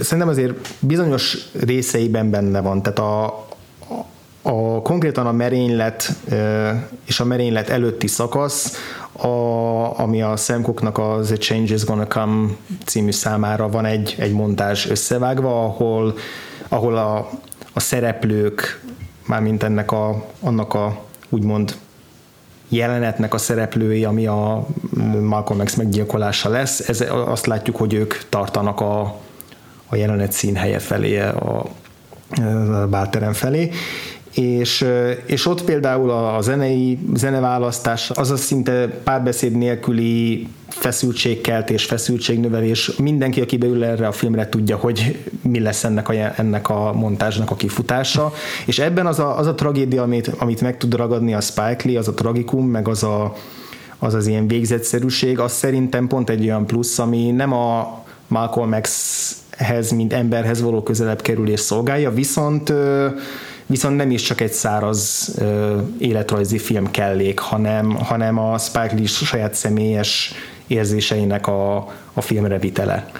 Mégis vagy úgy érzem, hogy nem, nem, nem elég hangsúlyos egyik aspektus a filmnek. Ezt még lehet úgy értékelni, hogy, hogy kiegyensúlyozottabb a film, meg nem melodramatikus, ami tényleg igaz, de mondjuk vannak olyan jelenetek, mint az egyik kedvencem volt a filmben, amikor mm, már készül a, a, arra, hogy nagyjából a világ színe elé tárja az új mozgalmát, a, a, a Muslim Mecset Incorporated nevű uh-huh. ö, szervezetet, amit az iszlám nemzet ellenében alapít, és, és akkor van itt egy ilyen momentum, hogy a városban mm, cirkál az autójával Malcolm, és így tökre, tökre érződik a, a, a a, a, fickón, hogy mennyire dezorientált, hogy így elveszítette egy kicsit a, a, a, a realitás érzékét, vagy a, talajt, a mhm. talajt a lába alól. És ö, ezt úgy is ábrázolja Spike Lee egy ilyen klasszikus megoldással, hogy így a mákas magasságból a, az arcát veszi a kamera egy alsó szögből, és ö, kamerával együtt így halad a figura az utcán, de úgy, hogy mint hogyha lebegne úgyhogy nem, nem, nem sétál, nincs annyi ritmusa a járásának. Igen. Ez ugye egy ilyen elemelkedett, furcsa filmes megoldás, ami tényleg pont ezt a dezorientáltságot, meg ezt a ezt az útkeresést ábrázolja. És akkor ennek a vége az, hogy megállítja egy nő, hogy felismerte már magát, maga az a nem tudom kicsoda, látom azért valami gondterhelt, de nyugodjon meg, Jézus megvan mindannyiunkat. És hogyha ezt a gondolatot erősítette volna egy kicsit tovább Spike Lee, és azt érezzük, hogy Malcolm X úgy érzi, hogy valójában nem ért el semmit, hiszen még aki azt állítja róla, hogy felismeri, az is összekeveri Martin Luther King-el. Szóval, hogyha azt érezzük, hogy, hogy itt most megrabolták őt, és, és, és a halála az pont egy ilyen rablásnak a betetőzése lenne, az egy sokkal előteljesebb uh-huh. érzelmi hatás váltott volna ki, vagy nem tudom, biztos, hogy egyéb aspektusokat is lehetne kiemelni a filmből, amik így meg megjelennek, és, és kifejeznek egy, egy ilyen uh, gondolatot, de valahogy egyik sem, ezek inkább kioltják egymás számomra, semmit hm. erősítenék egymást. Érdekes, én ezt a jelenet sor tök máshogy értelmeztem. Ah, Egyrészt nekem nem jutott eszembe, hogy összekeverte a Martin Luther king Bennem inkább csak, hogy ez az ellenmondás fogalmazódott meg, hogy, hogy itt van valaki, aki aki, aki felnéz rá, meg aki, aki támogatja, ugyanakkor viszont nem, nem muszlim, hanem, uh-huh hanem ugye Jézust hívja segítségül számára. Azt elfogadom, hogy nem feltétlenül követő De a, mondjuk az alapja az ugyanaz, tehát uh-huh. a, a végkimenete az ugyanaz, bár lehetne ezt úgy is értelmezni, hogy a, a, a saját vallásán kívülállókat is meg tudod szólítani az üzenetével, de szerintem sem ezt. Az szerintem... arc kifejezés azt sugalja a Egyetértek, Washingtonnak, hogy ő ki, e, e, most kiábrándult, mert hogy azt remélte, hogy tényleg itt van egy, egy, egy random ember, aki, aki elismeri az ő tevékenységét, és erre Jézus van. Igen, igen, ezzel, ezzel egyetértek. A, az a, az a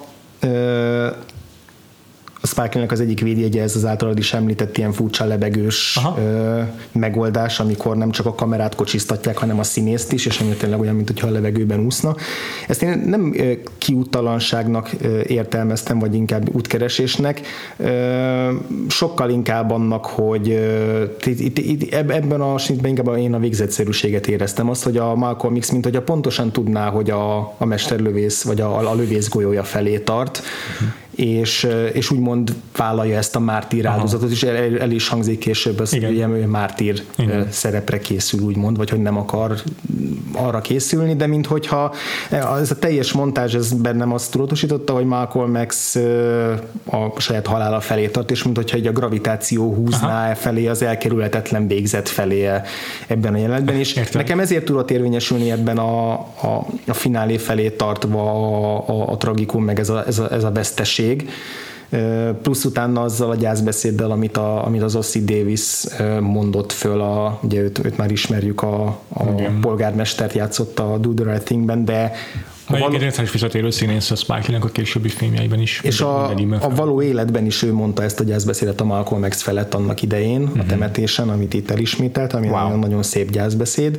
Tehát, hogy itt a, a, a befejezés az, az számomra úgymond fel tudta tenni a koronát a filmre olyan szempontból, hogy, hogy tényleg egy veszteségnek érződött a, a Malcolm X-nek a halála, de, de egyébként egyetértek veled abban, hogy, hogy sok mindent nem aknázott ki ebben a, ebben a az igen hosszú, több mint másfél órás szakaszban, amikor a, valóban a politikai karrierjét követhettük végig, tök érdekes, mert ugye ez, a, ez az, amit vártam a filmtől egyébként. Tehát én úgy gondoltam, mm-hmm. hogy ez lesz majd a film, amit látni fogok, és, és ezért is akarok még kicsit visszatérni a film első felére, mert ez volt az, amit viszont nem vártam a, a Malcolm X-től, hogy, hogy a Spike Lee azt fogja csinálni, mint a Coen testvérek most az Ave Cézárban, csak élesben. Mert ugye az Ave Cézár az kb. szerintem arról szól, sok mindenről szól, de részben arról is, hogy a Coen testvérek azt mondták, hogy mi most akarunk csinálni egy,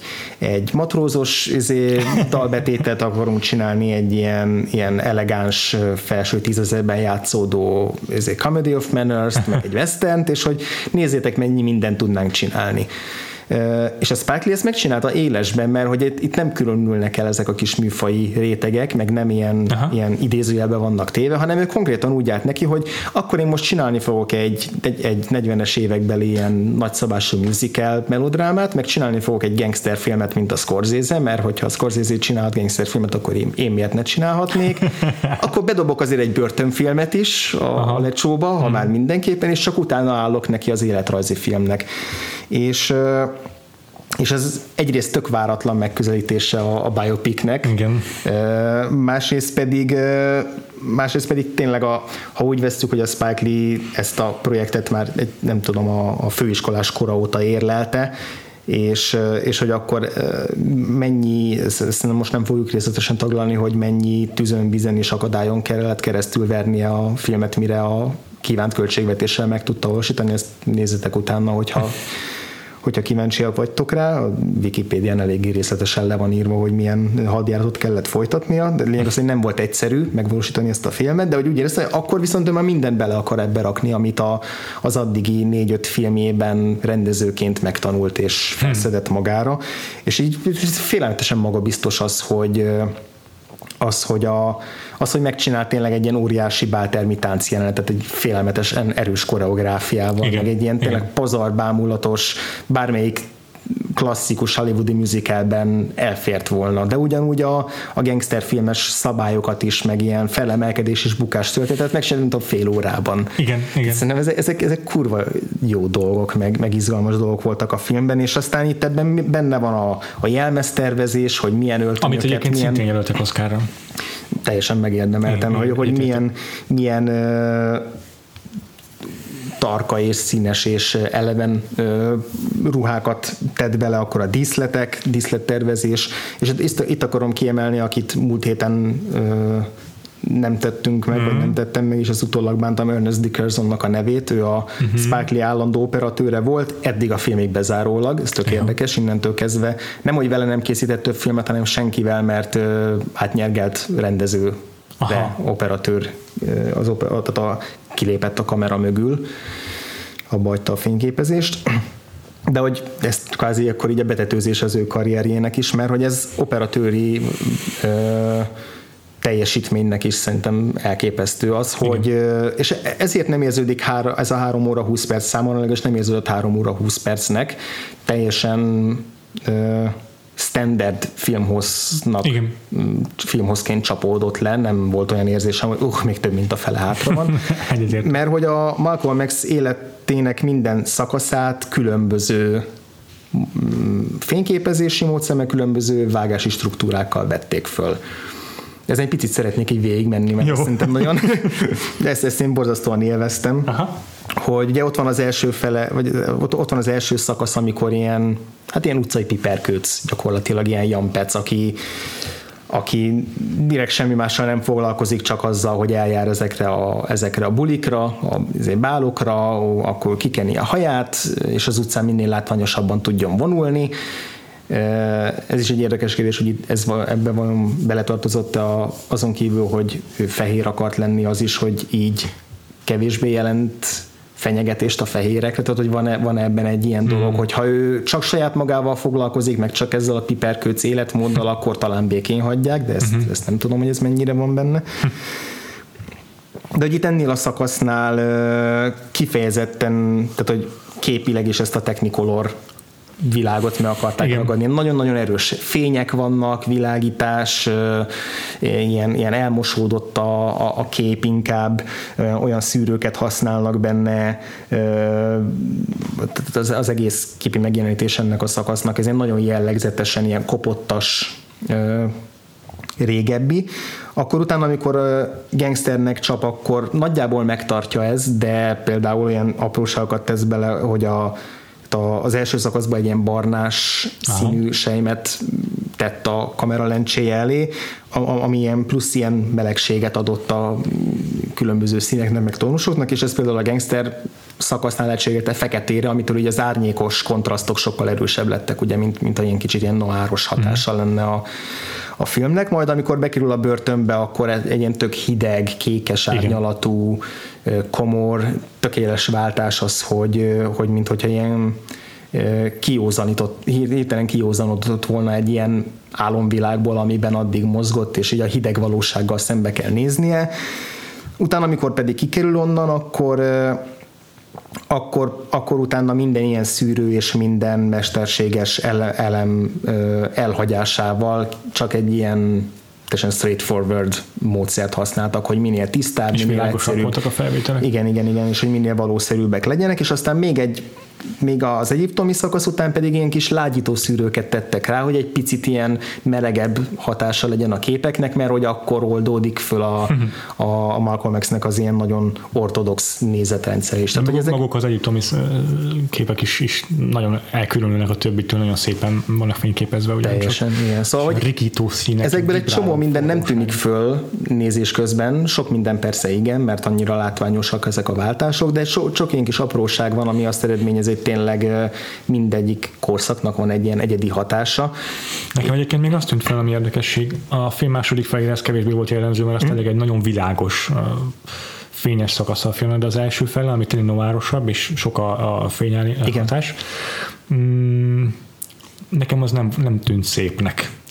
Ez alatt azt értem, hogy már sokat beszéltünk arról, hogy a, hogy a celluloid filmre sokkal nehezebb sötét felvételeket uh-huh. rögzíteni, mert nem olyan nagy a szín tartománya, mint mondjuk a digitális uh-huh. kameráknak a, a digitális kameráknak. Egyrészt ez, másrészt pedig a, egészen 1995-ig, vagy valamikor a 90-es évek közepéig a, a, a film, filmeknél a, az ilyen white balance beállításához egy olyan kártyát használtak, ami nem volt igazság szerint a különféle szint, a bőrszintónusokra optimalizálva, hanem a fehér. Tehát kifejezetten azt a szolgálta, hogy a, úgy, úgy kipattanjon a vászonról a, a főszereplő, Igen. hogy minél látványosabban elkülönüljön a háttért, és a főszereplő meg ugye fehér volt Igen. mindig. És itt ez szerintem maximálisan kiemelt, hogy főleg a film első felében rengeteg a, fehér bőrszínű főszereplő, vagy szereplő. Igen. És, és nagyon sokszor egyszerűen nem volt szép a fekete bőr igen. fényképezése. Igen, igen, így el volt kembe kicsit, igen. ilyen, ilyen barnás, meg ilyen Abszolút, abszolút, abszolút ez. És ehhez képest mondjuk vessük össze az idei Moonlight-tal, amit én még mindig láttam csak a trailereket, meg felvételeket, azt már digitális kamerával rögzítették, és előtték is Oscarra a fényképezését, amiben gyönyörűen néz ki minden szereplő. És ugye az egy teljesen fekete bőrű, csak fekete bőrű szereplőkkel dolgozó film. Ja, igen. De mondjuk a Malcolm x ezt nem hibának érzem, hanem ez kifejezetten tudatosnak. Aha, én, én, én, én, teljes mértékben az, hogy vállalták azt, hogy mivel olyan lencséket, meg olyan, uh-huh. ö, olyan jellegű szűrőket használnak, hogy minél közelebb álljanak uh-huh. ahhoz a korszakhoz, ezzel együtt ezzel, ebbe az is, ez az is hozzátartozott, hogy hogy, hogy csúnyább lesz a, úgymond a kép, mm. és nem kevésbé előnyös a, a színes bőrű főszereplőkhöz. Aha, aha. És az első felében még ilyen sokkal több absztrakt dolgot is beletett a, a Spike Lee. Tehát ahhoz képest is volt egy csomó változás, hogy a vége, lehet, hogy azért is érezzük a második felét kicsit unalmasabbnak, vagy, vagy kevésbé érdekesnek, mert hogy ott tényleg ilyen nagyon konvencionálisan haladunk mm. előre a linearitásban, van persze pár montás, de, de azok is úgy megfelelnek az ismert szabályoknak. Itt Igen. pedig rengeteg hirtelen bevágott ilyen kis mini, mini flashback uh, ellenpontozások vannak, a, főleg a gyerekkorával Igen. kapcsolatban vannak olyan teljesen uh, ilyen expressionista képek, mint amikor ezek az ilyen kvázi Klan alakok így egy ilyen gigantikus hold előtt lovagolnak. Meg a bejátszások az apjáról, ahogyan a villamos sineken fekszik, amikor jön a villamos, és ugye halál, előtti pillanatokat látjuk, ezek is ilyen teljesen váratlanul történnek ezek a flashbackek. Igen.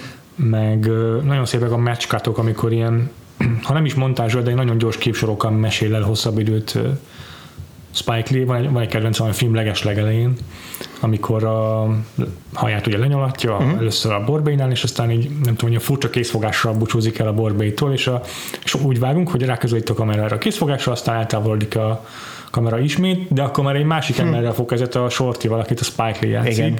és már más helyszínen játszódunk, meg, de tök jó a meccskát, hogy így ugyanaz a készfogással találkozunk, vagy izé köszönnek egymásnak.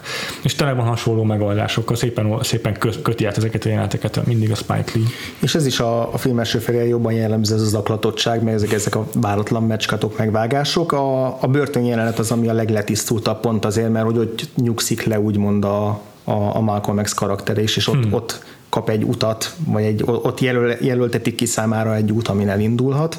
Ez, ez is hozzátartozik ahhoz, hogy mikor ábrándul ki a, a, a Muhammadból, és mikor találja meg a saját útját, mert hogy ha úgy veszük, akkor a Malcolm X igazán csak ezután a meghai zarándoklat után találja meg a valódi saját útját, egészen addig ilyen kvázi apa figurákat keres magának, vagy mm-hmm. a... De és minden beszédével kb. úgy fogalmaz, hogy Elijah Muhammad azt tanítja nektek és nekem, hogy, és mindent így mond. Igen, igen, és rengeteg, tehát hogy a, a saját nézeteit is így adja elő, Igen. de hogy mindig benne van az, hogy, hogy ő nem a saját magának a szócsöve igazából.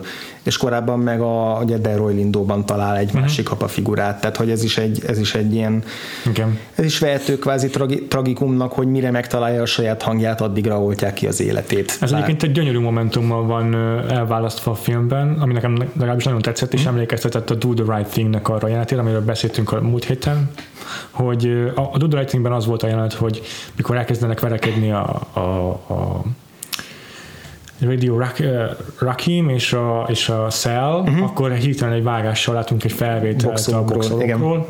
Na itt is hasonló volt a megoldás, itt pedig az volt, hogy a, az iszlám nemzet tagjai felgyújtják egy molotov koktéllal Malcolm X házát, ahol Igen. a családjával él, Egyébként egy, egy ilyen ellentmondásos momentum, mert egyes biográfusok szerint ő maga gyújtotta fel a házat, mert egy nappal később járt volna le a, nem tudom, a bérleti szerződése, és nem volt, de ez egyébként a Spike Lee szerint baromság, hát igen. mert hogy senki nem veszélyeztetni a saját családját, és az ő saját kutatásai alapján is kizártnak tartja, hogy ezt képes lett volna megtenni Malcolm X.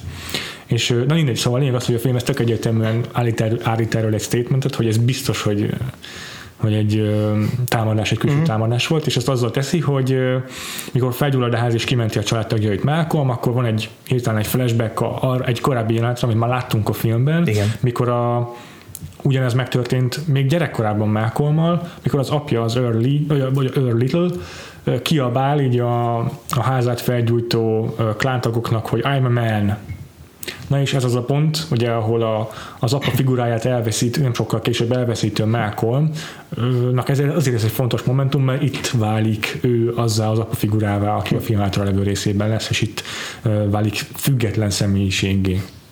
És milyen érdekes az is, hogy itt ugye gyakorlatilag egyenlőség élet ez a két jelenet közé, vagy azt, azt sugalja a film, hogy hogy a történelem folyton ismétli önmagát, és ezek az atrocitások ezek újra és újra megismétlőnek. Igen. Amiben az az érdekes, hogy ugye tudjuk, hogy a, az apjával történtekért a felsőbbrendűség tagjai igen. a felelősek, itt pedig az iszlám nemzetnek a tagjai. Akik, Máshogy fogalmazva a fekete felsőbbrendűségnek a képviselői. Akik elárulják a, így módon a saját, igen. saját tagjukat. igen. Ez, is egy, ez is egy érdekes ilyen plusz, igen. plusz dolog a filmben. Igen, igen. Jut eszembe, hogy még egy, egy jelenet, amit mindenképpen ki akartam no, volna így emelni, ami az egyik leg, legszebb jelenete a filmnek, a, az első találkozása Denzel Washingtonnak, vagyis hát Malcolm X-nek a, a, az Elijah Muhammaddal, a, ami miután kikerül a börtönből. Ugye már a börtönben megjelenik neki kvázi egy ilyen látomásként, uh-huh. ilyen, ilyen, ilyen aranyfényben tündöklő, igen, igen.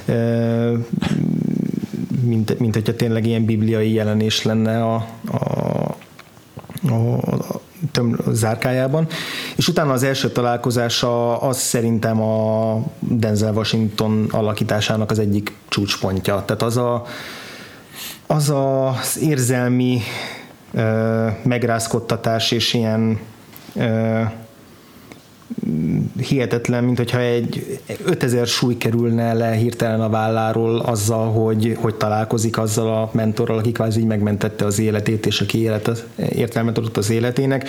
Annak az egész jelenetnek a, a filmezése, és főleg Denzel Washingtonnak az alakítása, hogy ilyen görnyettes tartással vonul be. Hát Denzel Washington egy eléggé azért magas figura, főleg a, a, az El Freemanhez, az Elijah Muhammad alakító színészhez képes, de hogy abban jelenetben, mint hogyha tényleg így, így meggörnyedne ezelőtt a nagyság előtt, akivel végre találkozhat, és az a pont az a sebezhetőség és az a, az, a, az, az emberség, amit, amit aztán annyira hiányolunk a film egy nagy részében, azt szerintem abban ebben gyönyörű szépen hmm. megjelenik, hmm. és és lehet, hogy ilyen, ilyenből kellett volna jóval több az, hogy még jobban, hogy jobban át tudjuk élni, hogy milyen az, amikor egy embert ekkora csalódás ér a, a, a tanítómesterében, hogyan lábbal ki ebből, hogyan talál a saját útjára. Ezek mind ott voltak a vásznon, de inkább csak elmesélve és mind, mind sem átélhetővé téve. Igen, egyetértek ezzel.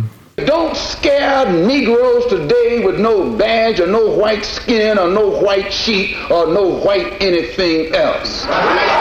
The police the same way.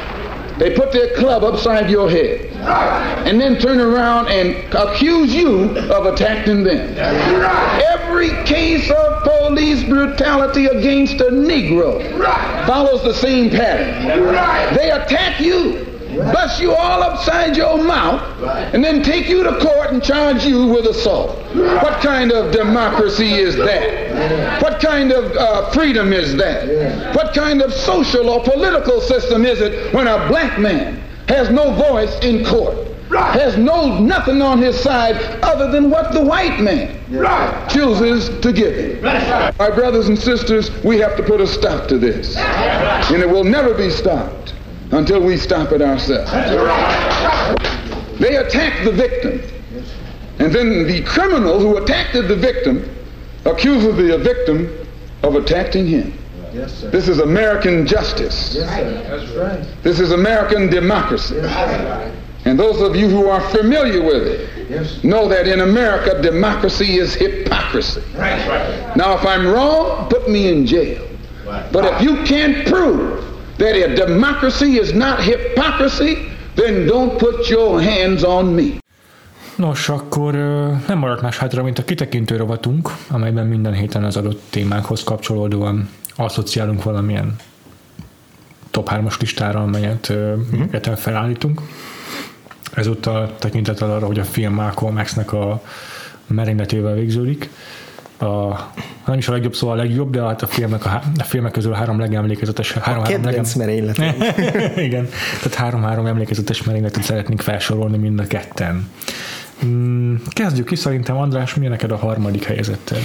A harmadik helyezettemen jó szokásomhoz szíven csalni fogok. Ah, mert hogy ez csak egy tévésorozat lesz. Nem, nem, ez csak egy, csak egy próbál. merénylet kísérlet, kísérlet így van. Igen. Így van, egy merénylet kísérlet. Itt két film között is vaciláltam, uh-huh. amik évszámban is közelebb állnak egymás, az egyik 91-es és 93-as, aztán uh-huh. míg a 93-as választottam, ez a célkeresztben címet viseli. Ez melyik? Eltűnjén In the Line of Fire, of Fire ez, ez a Clint, Eastwoodnak a, a filmje, a Wolfgang Petersen rendezésében. Ez Nekem is ott lebegett a top 3 körül. Ez egy ilyen nagyon-nagyon korai, vagy, vagy régi emléken, tehát hogy körülbelül akkor, akkor tájt láttam, akkor volt az HBO-n szerintem. Ez egyik, e, azt hiszem ez egy, egyik, első olyan, egyik első olyan film volt, amit egy HBO-ról fölvettem videókazettára, és amit rengetegszer akkor újra is néztem, ezért nagyon-nagyon nagyon szerettem ezt a filmet. Ez egyébként egy ilyen régi vágás. Erős B-kategóriás. Igen, igen, igen, krimi. Gyakorlatilag egy Clint Eastwood egy titkos, kiöregedett titkosszolgálati ügynököt játszik, aki annak idején ilyen fiatal sihederként még ott szolgált Kennedy mellett is a Dallasi merénylet alatt, és nem tudta megvédeni, megmenteni, és ez, ez aztán azóta ezt próbálja kiheverni ennek a traumáját, és hát ugye 93-ban járunk, itt már idősen találkozunk vele, amikor így megneszeli azt, hogy az akkori fiktív amerikai elnök ellen megint valami merénylet készül, egy ilyen John Wilkes Booth a saját mind, példaképének tekintő titokzatos gyilkos készül az életére törni, akit a John Malkovich John játszik ki más. Ezért egyébként Oscarra is jelölték ezért az alakításáért. Olyan. Na, ami, ami nekem mindig meglepő volt, emlékszem, amikor még így a, a Náva Janikónak az ugye oszkáros könyvét lapozgattam, mert akkoriban az volt a e, az egyetlen hozzáférhető körülbelül, igen, és akkor ott volt a, voltak a végén a listek, és ott volt, hogy, hogy az In the Line of, of the Fire című film élték, és én biztosra vettem, hogy ez egy másik film, aminek nagyon hasonló a címe, de ez valami komoly szerep, ami elérhetik, de nem, tehát ugye itt azért Tommy Lee Jones is oszkáros volt a, a szökevényért, tehát hogy a, a 90-es évek elején azért be, becsúszott egy, be, befért egy-két ilyen klasszikus krimi alakítás, és John jó is volt benne. Hmm jó kis feszes, feszes akciófilm, aminek a, a végén a nagy jelenet az, amikor úgymond vezekelhet a Clint Eastwood karaktere a, a, kora, a korábban elkövetett hibájáért, vagy vélt hibájáért, mert a testével védelmezni Igen. az elnököt sikerül lefogni azt a golyót, amit John Malkovich szána az elnöknek, de egyébként az a jelenet, a, a, a merénylet jelenet, az piszok jól van megcsinálva, tehát ott ott a Ennio morricone a zenéje, akkor a, a, az, a vágónak, az Enni Coates-nak a munkája, aki a, az arábiai Lawrence-t is vágta még annak idején, ő is egy ilyen vérprofi veterán, hmm. nagyon pontosan van megszerkesztve, hogy, hogy a feszültséget hogyan adagolja, hogy azt is tudjuk, hogy ebben a bálteremben éppen ki, mikor, hol van, akkor, hogy a Clint Eastwood hogyan találja meg, a, a, a, hogy a teremben hol van a John Malkovich, a, mi, akkor még ilyen papírokat kell böngészni, amin kikeresnie, hogy kik azok a, ki az az álnév, aki, aki lehet a tettes, Aha. akkor az melyik asztalnál van. Közben látjuk, hogy a John Malkovich készíti elő a kis Igen. műanyag pisztolyát az asztal alatt, és így be tudod vinni a fémdetektoron. Be fémdetektoron vinni, szóval nagyon profin van megrendezve, Igen. tök jó a zenéje, jó, izgalmas, feszült, tehát hogy így kell csinálni egy profi, profi krimit, meg egy profi akciójelenetet, és végül, végül nem sikerül a, a uh-huh. a, a merénylet, de, de sikerül egy nagyon erős jelenetet, jelenetet megcsinálni ennek a filmnek, úgyhogy ezért választottam a célkeresztment. Nagyon szuper. Mi a te harmadik helyzeted? Az én harmadik helyzetem az ilyen minden merényleteknek a csimbora szója, de szántándikkal azért, mert hogy ez egy eltúlzott merénylet, a, a Bestelen Bingontiknak a Hitler meggyilkolása. ez már az a posztmodern korban született merénylet jelenet, amely minden tekintetben megpróbálja túllépni a korábbi összes merénylet jelentet, amit valaha készítettek. Mm, eleve esemény történik benne, ami, ami, ami nem hiteles a történelemben, és, és emellett pedig olyan eltúlzottan ábrázolják, olyan elborult mértékű erőszakkal, erőszakkal meg, igen, ami, ami teljesen inkább röhelyessé teszi. Hát ilyen kb. negyed órán keresztül lövik szitává emlékeim szerint. Igen, és nem tudom, az arcát is csapatokra lövik az egész fejét Hitlernek a jelenetben. Ö, és aztán az egész jelenet ugye abban fejeződik be, hogy a mozi, ami ahol ez jelenet játszódik, az kigyullad, és, igen. és minden egy Melanie Lorannak a sátáni mm-hmm. kacaja igen, igen, következtében, igen. vagy azért azzal igen. kísérve. Igen. Szóval ez egy, egy, egy olyan filmben, ami állandóan a patanásig húzza a feszültséget, mm-hmm. egy olyan furcsa feloldozás, egy olyan furcsa feloldása, amely nem ö, azáltal ö, durrantja ki a feszültséget, hogy feloldódik a konfliktus, vagy pedig nem tudom, ahogyan a te esetedben, ahogy a főszereplő végül eléri a célját, és, és a hősies cselekedet bekövetkezik, hanem egy ilyen eltúlzott, röhelyes gesztussal fejeződik be a film, és, és inkább a komédia lesz az, ami végül is a feszültséget így véglegesen feloldozza. Egy olyan érdekes megoldása ezt Tarantinónak, ami ritka, ritka, ritkán látható filmekben, hm. és ezért akartam ezt mindenképp kiemelni, hogy komédiával oldja fel a feszültséget. Hm. Hallgassuk, akkor mi a te második helyzeted? Igazából a, van egy külön olyan filmes válfaj, ami, amiből 5000 példát lehetne találni. Ez a, nem, nem, a, nem a háborús, nem is annyira háborús, inkább a 70-es éveknek ezek a paranoia filmjei. Hmm. 60-as, 70-es, meg a 80-as évekre is kiterjedően ezek a, a, a magánbeszélgetés, vagy a parallax terv, vagy a keselyű három napja, mandzsúriai jelölt, tehát ezek a, az, francia, az, kapcsolat. a francia kapcsolat, így van, vagy a Sakál napja, ami egy klasszikus merénylős film, tehát igen, ezek igen. rengeteg olyan, nem, nem, ezek közül nincs mindegyikben merénylet, de nagyon sokban valami Ez olyan összeesküvés nyomaira bukkan egy főszereplő, aminek valamilyen merénylet vagy gyilkosság a, a feltételezett végpontja. Na most végül nem ezekből választottam, de egy olyan rendezőtől választottam egy későbbi filmet, ami egyértelműen ezt a korszakot idézi meg. Ez pedig Brian De Palmának a 1998-as filmje a Snake Eyes.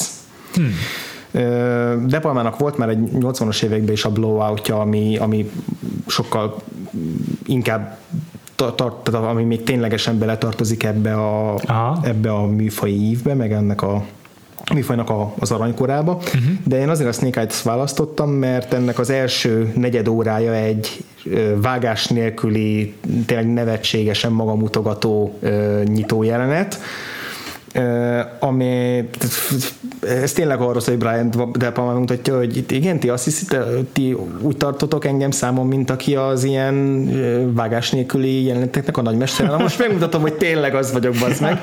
és, és egy elképesztően bonyolult koreográfiai jelenetben a Nicolas Cage által játszott uh-huh. ilyen ennyi, eléggé korrupt rendőr uh-huh. végigjár egy boxmérkőzésnek a helyszínét, a, az esős külső helyszíntől ahol éppen egy hurikántomból a, a, a csarnoknak az alaksoráig, a külön ter, privát izé, VIP termeig, utána bevonul a kamerával együtt a, a ring mellé, a nagyterembe, ahol rengeteg ember szurkol éppen a két boxolónak a meccsén.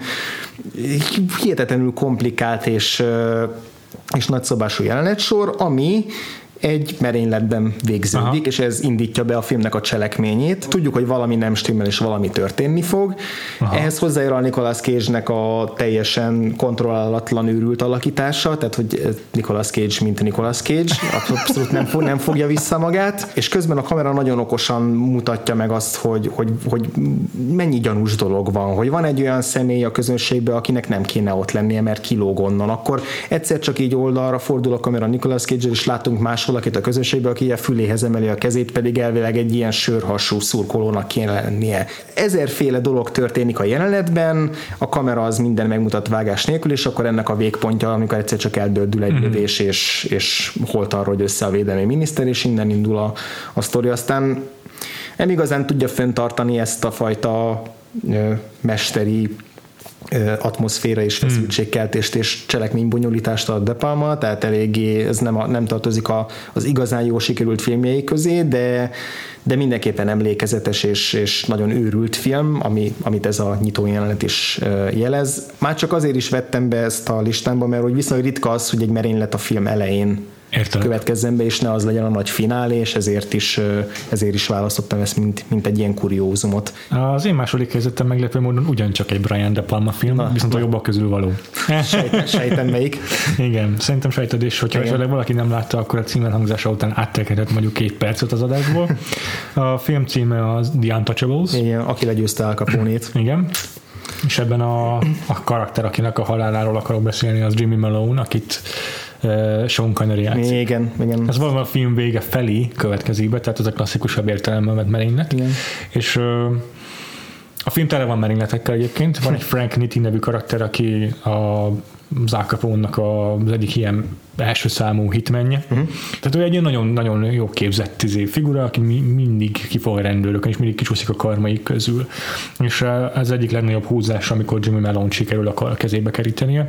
És ez nagyon ügyesen van megoldva a sztori szempontjából a, a gyilkosság ugyanis úgy történik, hogy behatol egy, egy bűnöző Jimmy Mellon lakásába, uh-huh. és az ő szemszögéből ilyen POV sáttal látjuk, ahogy így végigjárja a házat. És láttuk, láttuk Frank Nittit, ahogyan a ház felé közelít, ha jól emlékszem. És uh, ugye az a feltételezésünk, hogy ez itt most Frank Nitti, ahogyan behatolt a házba. És aztán uh, egyszer csak szembe találja magát uh, Sean Connery-vel, ugye itt vannak azért vágások, uh-huh. látjuk, hogy Sean Connery észleli, hogy valami történik a házban, de nem tudja még, hogy micsoda, és itt ez a feszültség, a szokásos teremtése, szokásos feszültség teremtés, hogy mi már tudjuk, mi történik, de Igen. a szereplő még nem, de, de már látjuk, hogy közelít hozzá. Uh-huh. Igen. És, és akkor Sean Connery is fegyvert ragad, azt egy shotgun és elkezdi uh-huh. kiüldözni a házból ezt a betörőt, akiről, és akiről kiderül, hogy nem Frank Nitti az, hanem csak egy késes henchman. És talán az a klasszikus mondat is, hogy, hogy mihez kés hoztál a gunfight, hogy azért a fegyverpárbajoz, és, és akkor szépen a fickó kihátrál a házból, ami utána a Sean Connery megfenyegeti, kihátrál a hátsó kiáratig, ahol várja őt Frank mm. Nitti. És az a, az a mesteri megoldás, amivel lényegében elfelejteti velünk Brian De Palma, hogy ott van a jelenetben Frank Nitti mm. is, és aztán váratlanul rájövünk, hogy ó, oh, meg! És akkor, akkor rájön Sean Connery is, hogy ó, oh, meg! Oké, okay, neked mi a, az első helyezetted? Az első helyezettem az, talán így a legszokatlanabb a, bár én még nem tudom, mi lesz a te első, első helyezetted, de... Az nem lesz szokatlan. az enyém az olyan szempontból szokatlan, hogy talán ez az egyik leggyengédebb merénylet jelenet. Ez pedig az 2007-es Jesse James meggyilkolása. Ó, én reméltem, hogy ezt be fogod hozni, és sajnos még mindig nem láttam a filmen. Ami nekem ilyen all-time kedvencek között is ott van az a film, tehát én, én rettenetesen szeretem uh, Andrew Dominiknak a mm a mítosz és illúzió romboló Jesse James filmjét. Ez legalább biztos nem lesz spoileres. Mert hogy benne van a címben, és hogy az is, hogy mi történik vele, és az is, hogy kiölte meg. Ugye Robert Ford, a tettes a gyáva Robert Ford, Igen. akit Casey Affleck játszik. Igen. Egy gyönyörű szép jelenet, amiben az a hárman vannak jelen, Jesse James, akit Brad Pitt játszik, Robert Ford, akit akit Casey Affleck, illetve hozom még a Sam Rockwell. És ez egy olyan jelenet, ahol mindenki tudja, hogy mi fog történni, mindenki tudja, hogy ennek meg kell történnie, de talán Jesse James az egyetlen, aki valóban azt akarja, hogy ez meg is történjen, ami egy nagyon-nagyon furcsa, hmm. szokatlan megközelítés. Valami tragikum van ennek a jelennek minden képkockájában, az, hogy egy, egy, egy igazi tényleg egy ilyen mitikus alaknak a, az utolsó perceinek vagyunk a szemtanúi. Gyönyörűen van koreográfálva a jelenet, az, ahogy minthogyha egy rendező, egy láthatatlan rendező irányítaná a szereplőket, hogy mindenki beálljon a, a kis ezért piros kereszt, vagy piros XL jelzett helyére ahhoz, hogy lebonyolódjon ez a, ez a, ez a jelenetsor, és mind a három színész gyönyörűen játszik ebben a, ebben a jelenetben, közben a Nick Cave és a Warren Ellis zenéje, és a, a létező legszebb, amit az ember el tud képzelni. Lírai gyeng, gyöngéd és, és, és valóban veszteséget hordozó jelenet, és tökéletesen passzol a filmnek az egészéhez ahhoz, hogy mi történik az egy, egy, egy népi hőssel, amikor, amikor eljár felette az idő, de ő még mindig ott, ott van a, a való életben, és hogyan kezeli azt, hogy közben ő már, ő már élő legenda, de, de még mindig él, miközben már halottnak kéne lennie. Szóval egy nagyon furcsa, hmm. furcsa módon revizionálja ezt a mítoszt, és, és ennek ez a merénylet jelenet, ez, ez tényleg nagyon, nagyon ott kellett lennie a, a, a filmben ahhoz, hogy, hogy működjön. Nálad mi lesz a nem rendhagyó első helyzet? az egy annyira nem rendhagyó, hogy hogy még szinte unalmasnak is tekinthető, ugyanis a keresztapából a jelenetet fogok kiemelni. De nem tudtam az első helyre nem a keresztapát tenni, amely, hm. amely hemzseg a merénylet jelenetektől. Hát biztos mindenki, vagy biztos a többség most a Sonny Corleone halált emelnék ki, de hmm. nekem van egy, egy kedvenc jelenetem a filmben, az első részben. Az pedig a, a Michaelnek a nagy beavatása, úgymond a, a maffiába, amikor hát, elvállalja Szolodzónak a meggyilkolását, aki adja sony a megbosszulását, és ö, szerintem az a film egyik csúcspontja, meg, meg a rendezés is vágás szempontjából is az egyik legkiemelkedőbb teljesítmény. A Walter Murch, aki egy ilyen nagyon ismert vágó, és rengeteget evangelizálja a filmvágás, meg, meg nagy szószólója ennek a, ennek a szakmának. Azt hiszem van egy elemzés is, amiben, amiben ő is segítkezett, vagy sokat beszél erről a jelenetről, ő is, hogy elemzik a, uh-huh. a, a jelenetet, és itt hosszasan megint mennek minden apróság, apró döntésen, amit itt Coppola meghozott ebben a jelenetben. Kezdve azzal, hogy nincsen zene alatta, pedig Nino Rotának a szkórja az úgy annyira meghatározza a filmet, és itt egy hangjegy nem szól, szólal meg. Ott van az, hogy a jelenetben hosszasan beszélnek olaszul, felirat nélkül, és csak a testbeszéddel tudjuk kitálni éppen miről lehet, hmm. mi hangulatot közvetítenek. Aztán ott van az, hogy hogy Michaelnél nincsen fegyver, mert hogyha lenne nála, akkor már azonnal lebukott volna. Megbotozták. Igen.